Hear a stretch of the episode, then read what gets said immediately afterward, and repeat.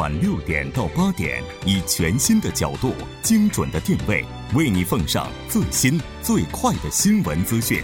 锁定《新闻在路上》。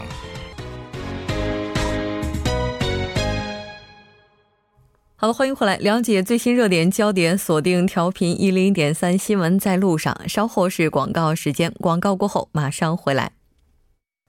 好的，欢迎回来，马上为您带来我们今天新闻放大镜的第二部分，继续和黄平平法律顾问以及朴仁金研究员呢一起来了解咱们今天的话题。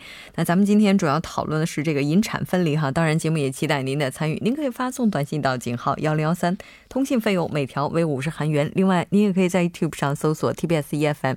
在收听 live streaming 的同时，点击对话窗参与互动。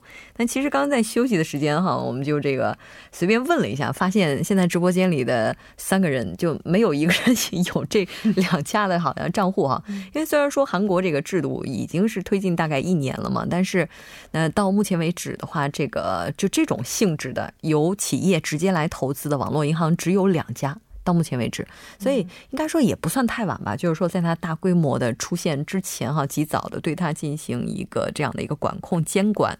那当然，嗯，不管怎么样，就是这个虽然咱们都没有用过，但是对于它的便利性，应该都是有所耳闻的。我今天中午看了有一个报道啊，就是说它使用特别的方便，就是所谓的转账哈。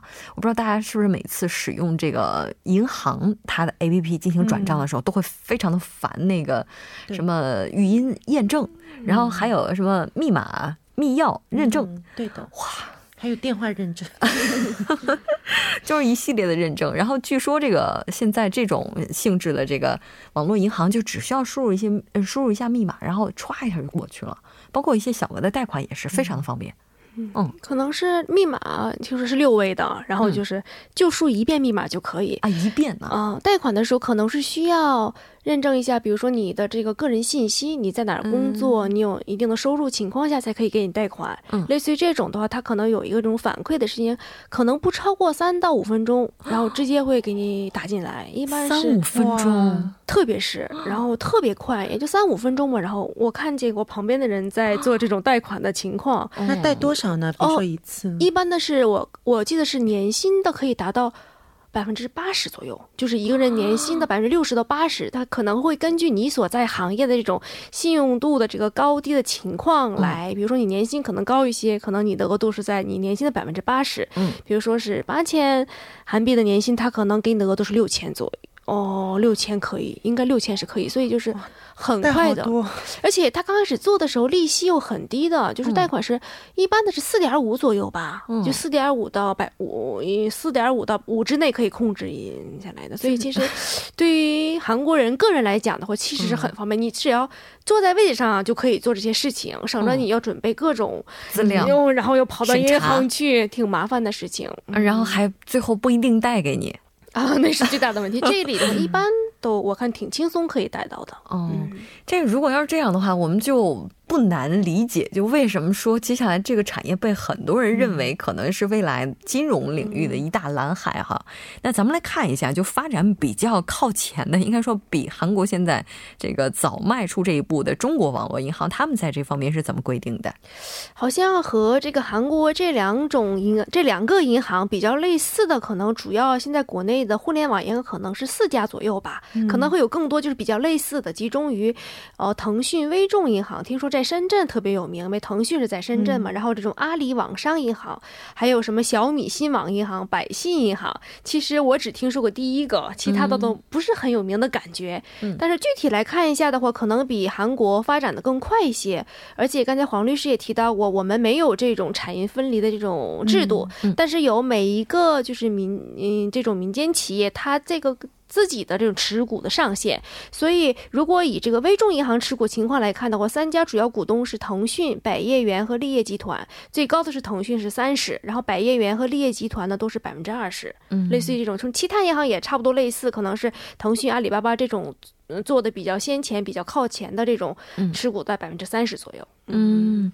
哇，这这这个，也就是说，现在在中国的话，它也是有类似的一些这样的相关的制度吧？刚才黄顾问也提到了，说中国不存在产银分离这个概念，嗯但中国这个银行的话，它是有民营的银行的。啊，对，民营银行，嗯而且中国不仅其实一直以来对于外资的呃外资资本对中国国内的银行的注入是有上限的，一直是百分之二十。但是按照今年八月份的一个新的规定来说，这个上限基本上就取消了，所以这也是个利好的消息。是，也就是说，中国就没有所谓的这种产产银分离啊，然后还有这种上限啊什么的，这个基本上，嗯、上限有，但是没有关于行业间不能进行交叉投资的这种上限没有的。啊，就对于单一股东的这个投资上限有，所以嗯。不管你有腾讯也好，或者是阿里巴巴也好，你你投入再多，但是你在里面只能持股那么多。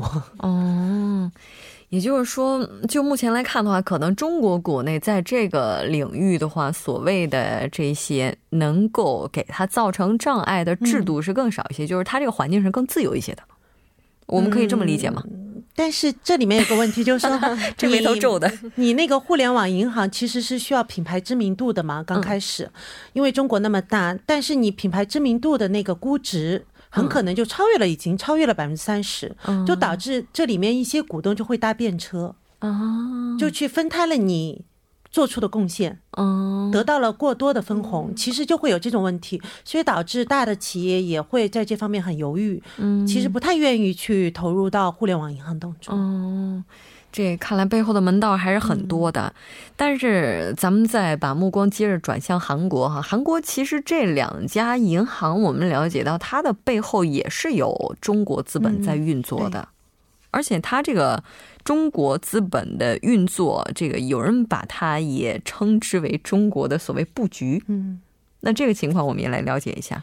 嗯。那么这两大银行，它的背后呢，也是中国的两大互联网企业。嗯那这两大互联网企业呢，各自在就是相当于这两大银行是互相竞争的，嗯这两大互联网企业呢也是竞争的，然后分别投资了他们所竞争的这个银行。嗯而且这里面比较有趣的就是，其实现在新的格局就是你中有我，我中有你，嗯就是属于一种交叉的一种投资。所以现在整个韩国这边互联网银行的这个发展，其实离不开中国资本和中国企业的影响力。嗯，那所以在韩国制定这个政策的过程当中呢，其实他们有一种说法，就是说要去参考中国的互联网银行的一个制度的创新。嗯但是目前的话，中国刚才黄顾问也提到了，说它是对单一股东的投资股份有所限制，对，并没有说所谓的这些商业资本，就是它占整个投资资本的这样的一个对比例应该是多少？哎，但是其实是不是意味着它又是另外的一个坑啊？那如果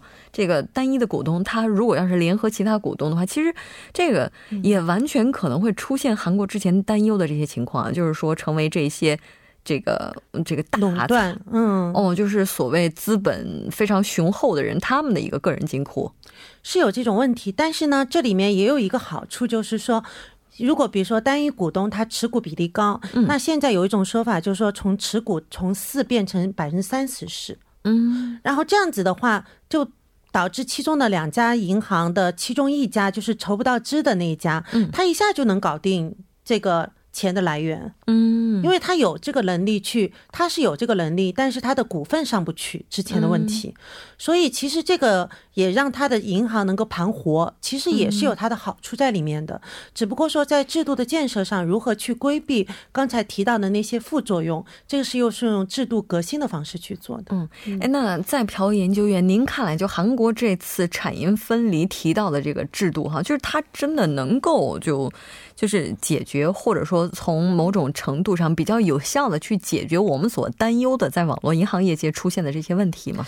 好像现在来讲还比较困难。我也看过有一些的报道是说有这样，说是把这个提到百分之三十四以后，嗯但是说是限制一些财阀集团的资本金在十兆韩元以上的不允许你参与，嗯有这样的说法。那样的话比较有名的 S、L 等等，嗯他们就进不来了就。大企业来不了，哦大企业来不了，让这样的话，其实有好多就 S 等等这样的，其实他有兴趣来参与这银行里面也是不行，参与不到。嗯而且好多现在这个银行，就是这个我们聊天工具的这个银行，它的一个大股东里面，也就是说，如果资本金稍微提高一点儿，就会有达到十兆韩元这种情况。嗯那这个股东又不能马上又去，对，就是这种问题其实很难解决。又可能是说，这是不是一种特惠的这种法律问题？你让一些人可以参加，一些人又不可以参加，这样的话，其实打开这种限制又没有什么理由，没有什么必要的，又会出现了一些规定的不公平。对，就是类似于这种，其实是挺困难的。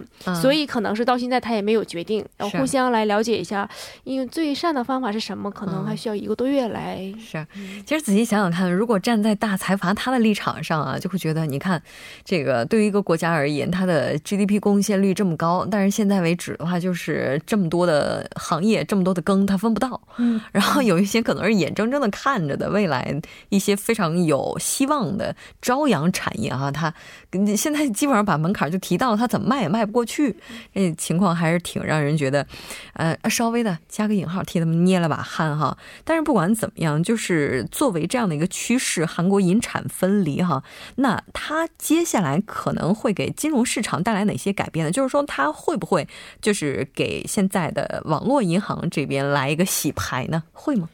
嗯，首先，银产分离这个制度一直在执行的。嗯，那现在我们讨论的就是说，去放宽它的这个限制。嗯，那放宽限制的原因，初衷就是让互联网银行能够蓬勃的发展。嗯，同时呢，又保证市中银行这些大银行的。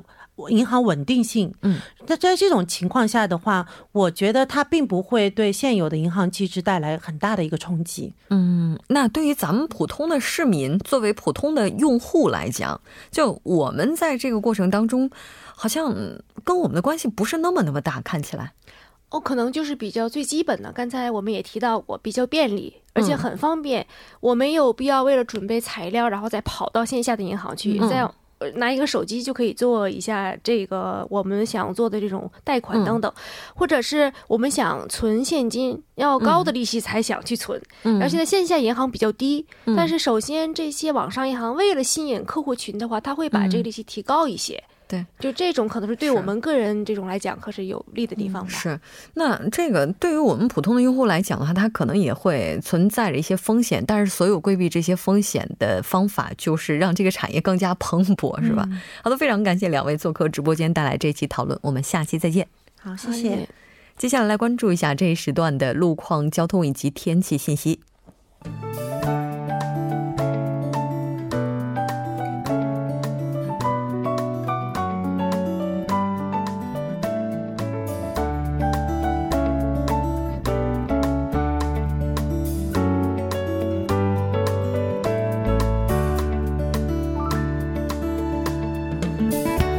晚间七点四十五分，依然是由程琛为大家带来这一时段的路况及天气信息。继续来关注晚高峰时段首尔市的实时路况。第一条消息来自汉江大路汉江大桥方向首尔站至首尔站广场路段，之前呢发生在该路段的三车道上的追尾事故，相关人员正在积极处理事故之中，还望途经的车主们保持安全车距，小心驾驶。最后，我们再来关注一下天气。明天南部多处地区呢将会出现大到暴雨，而中部、江原岭东以及中青北道等地区的高温还将持续一周左右。那么首尔地区具体的播报情况是这样的：今天夜间至明天凌晨多云，最低气温二十八度；明天白天多云，最高气温三十六度。好的，以上就是今天这一时段的天气与路况信息。我们明天见。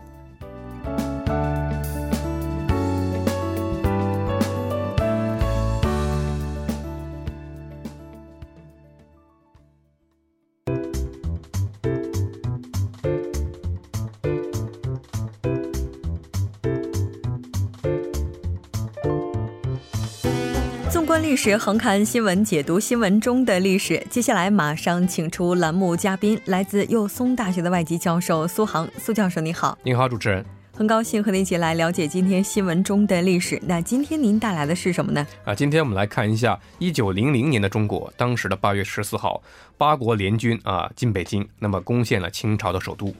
是的，没错。应该说，八国联军攻陷北京这段历史呢，在中国近现代史上的话，是留下了真的浓墨重彩的一笔哈。嗯，国耻。这绝对是国耻当中的国耻。那可能有一些朋友对于这一段历史还不是特别了解，咱们先来看一下这个所谓的八国联军侵华到底指的是哪八个国家？他们这个军队的规模到底达到多少？啊，当时军队的规模是传说是三万人啊，后来是增到了五万人，分别是八个国家啊：大英帝国、美利坚合众国、法兰西第三共和国、德意志帝国、俄罗斯帝国。还有大日本帝国、呃，奥匈帝国以及这个意大利王国，这个八个国家的联合军队，当时是由这个德国的陆军元帅瓦德西出任联军总司令。嗯，是的，其实这个时间点的话也是非常的微妙哈，因为它是发生在一战之前。那那个时候的话，为什么会出现八国联军？他们会联合起来侵华呢？这个八国联军侵华呢，首先要说这个中国的义和团啊，民乱啊。那么十九世纪末呢，中国开始闹这个义和拳的民乱啊，义和团也叫义和拳啊。嗯。那么这些全民呢，在这个清政府的默许之下呢，到处是杀害外国人，还有中国的基督徒，包括攻击外国的使馆和机构啊，呃，烧这个教堂，拆这个电线啊，毁铁路，而且这个破坏售卖洋货的商铺。呃，并且攻进了这个天津的租界啊。那么各国国的公使呢，当时就就要求这个清朝政府呢取缔义和团，但是没有得到回应。后来德国公使克林德被杀害啊，这就酿成了这个开战的导火线。那么马上呢，清廷就以光绪皇帝的名义啊，其实这个时候光绪已经被软禁了啊，是太后的意思。那么就正式公布了宣战诏书啊，对八国开战。嗯，是的，那应该说一百多年前八国联军攻陷北京的话，这个速度也是非常快的。我们今天就来看一下这个始末。呃，那么八国联军啊，先是攻下了天津，以后呢，进到了这个通州啊。我们知道通州离北京很近了，这个时候呢，清军就溃散了。那么太后呢，慈禧太后就带着皇帝还有大臣跑路到这个西安去吃羊肉泡馍去了啊。那么联军呢，就到达北京城外以后呢，北京城墙啊高大坚固啊，联军呢不断用大炮来攻击这个城门城楼。那么清军抵抗是很坚决的啊，确实是可歌可泣的这一段历史啊，进行的也非常激烈。但是到了这个八月十四号的清晨，那么俄军啊就率先攻破了东便门，冲进了城内。入城以后呢，八国联军到处是搜寻射杀这个全民啊，就是义和团的全民。那么其实，呃，其实根本就分不清这个全民还是老百姓了，也是乱杀一气啊，到处打砸抢。那么八国联军在进城以后呢，曾公开允许士兵啊。呃，抢劫三天。那么洋人杀呃这个全民，那么残败的清军呢也是抢劫杀人。这个时候的北京就像地狱一样，到了十六号完全沦陷。这个北京的街道上呢，就是尸体呢已经堆积如山了。嗯，是的。虽然说这次名义上是八国联军，但那个时候英国它已经就具有这个殖民国家的性质了哈。那所以这个兵力的话不仅仅是八个国家，那我们甚至了解到它还有华人组成的军团啊。这个档案呢其实是解密不久啊。那么。呃，这个军团呢，它不是清军啊，虽然是中国人，但是呢，它是属于英军的威海卫的这个中国军团。那么，一八九八年，当时英国占领了威海卫啊，这个威海就是呃，离这个韩国的大呃本土呢很近的这个地方，韩国人其实很熟悉的啊。那么，当时英国政府呢决定在呃中国就组建雇佣军，就把这支军队呢称为中国军团。那么威海人按照当地人的这个习俗呢，称为这个华勇营啊。这个部队呢，经过正规的英式训练以后呢，是很有战斗力的。那么在攻八国联呃八国联军进北京的时候呢，也是为英军出了很多的力。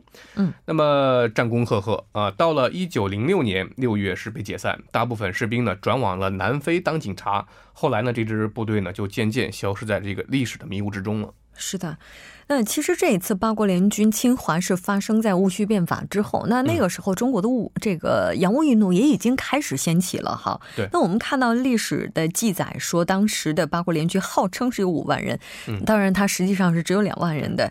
但如果做一个对比的话，当时这个清军是有十一万装备精良的清军，怎么就没打过这些人呢？呃，这个从总体上分析，我觉得是制度决定一切啊。那么清军的装备当时是绝对不次于联军的啊，可以说。一些这个克虏伯大炮，甚至比德国人的大炮还要更为先进。嗯，那么清朝办洋务啊，改军备，其实只是外面这个样子好看而已啊。但是在军事制度上，这个根本性的弊病却是存在的。比如说清朝的这个政治腐败、官场腐败、军纪腐败，这些呢都不能让清军建立一个完整的现代化的军事防御体系。一遇到战事呢，就是往往是临时招募军队，临时凑兵饷。嗯，那么军队系统的五花八门啊，这个所属呢不同，呃，不同的派系没有统一的指挥。呃，打这个太平军和这个义和团这样的乌合之众可以，但是跟呃这个洋人比呢，呃，其实是差的很多的啊。那么，所以所以说呢，所以中国的洋务运动呢，其实是失败的。嗯，是的，应该说这次失败的话，对于清政府而言也是损失惨重的，因为在之后的话也是签订了辛丑条约呢，当时是以这样的一个非常耻辱的条约结束了这场侵华事件。那这个辛丑条约主要包括什么内容？我们今天再来回顾一下啊。之所以叫辛丑条约，是因为这个一九一零年签约的时候是我们的这个辛丑年啊。那么这个条约呢，是中国近代史上赔款数目最庞大啊，那么皇权丧失最严重的条约，主要包括这个中国赔款啊，呃，本息合计一共是九点八亿两白银啊。那么规定这个东交民巷啊为使馆界，呃，各国驻兵保护，不允许中国人在境内居住。而且清政府这个保证啊，要严禁人民参加反帝国主义的各种运动。那么，而且清政府要拆毁天津大沽啊到北京沿线的炮台，允许列强各国派兵驻扎北京到山海关一线。嗯，是的。那如果从这个整个历史的角度去看的话，这次侵华以及辛丑条约的签订给中国带来的影响到底有什么呢？呃，其实当时赔款呃本息一共九亿两，那么大清的这个预算呢，其实是不到一亿两白银的。其实可以说大清国啊，连这个鞋底儿都赔掉了啊。那么为了赔款呢，就只能向这个列国和外国的这个银行资本借款，那么就更加深了对外国的依赖，就和公司是一样的啊。这个条约呢，就加速了这个国家的破产。那么十年之后，大清亡国了。嗯，是的，而且在一个国家的首都建立这么多的领这个领事的这样的一些地区，包括中国的主权无法涉及的这样的一些区域，这其实对于一个国家来讲是非常耻辱的一件事情。而且我们也看到了，这一次的话，也是标志着清政府完全成为了帝国主义统治中国的工具，也是开始沦为半殖民地半封建社会。那好的，这一条我们就今天的节目就了解到这儿，非常感谢苏教授，我们下期再见，再见。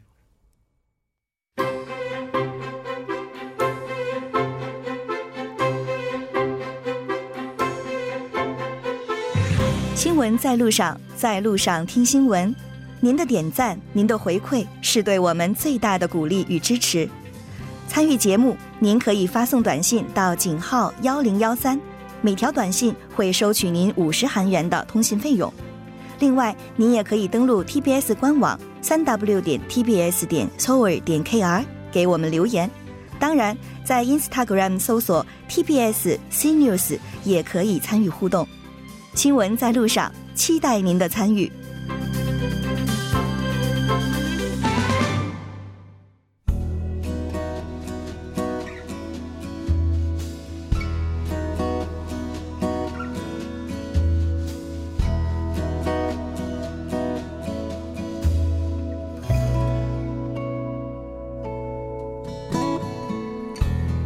明天是韩国的光复节，那这是韩国纪念半岛从日本殖民统治下独立的日子。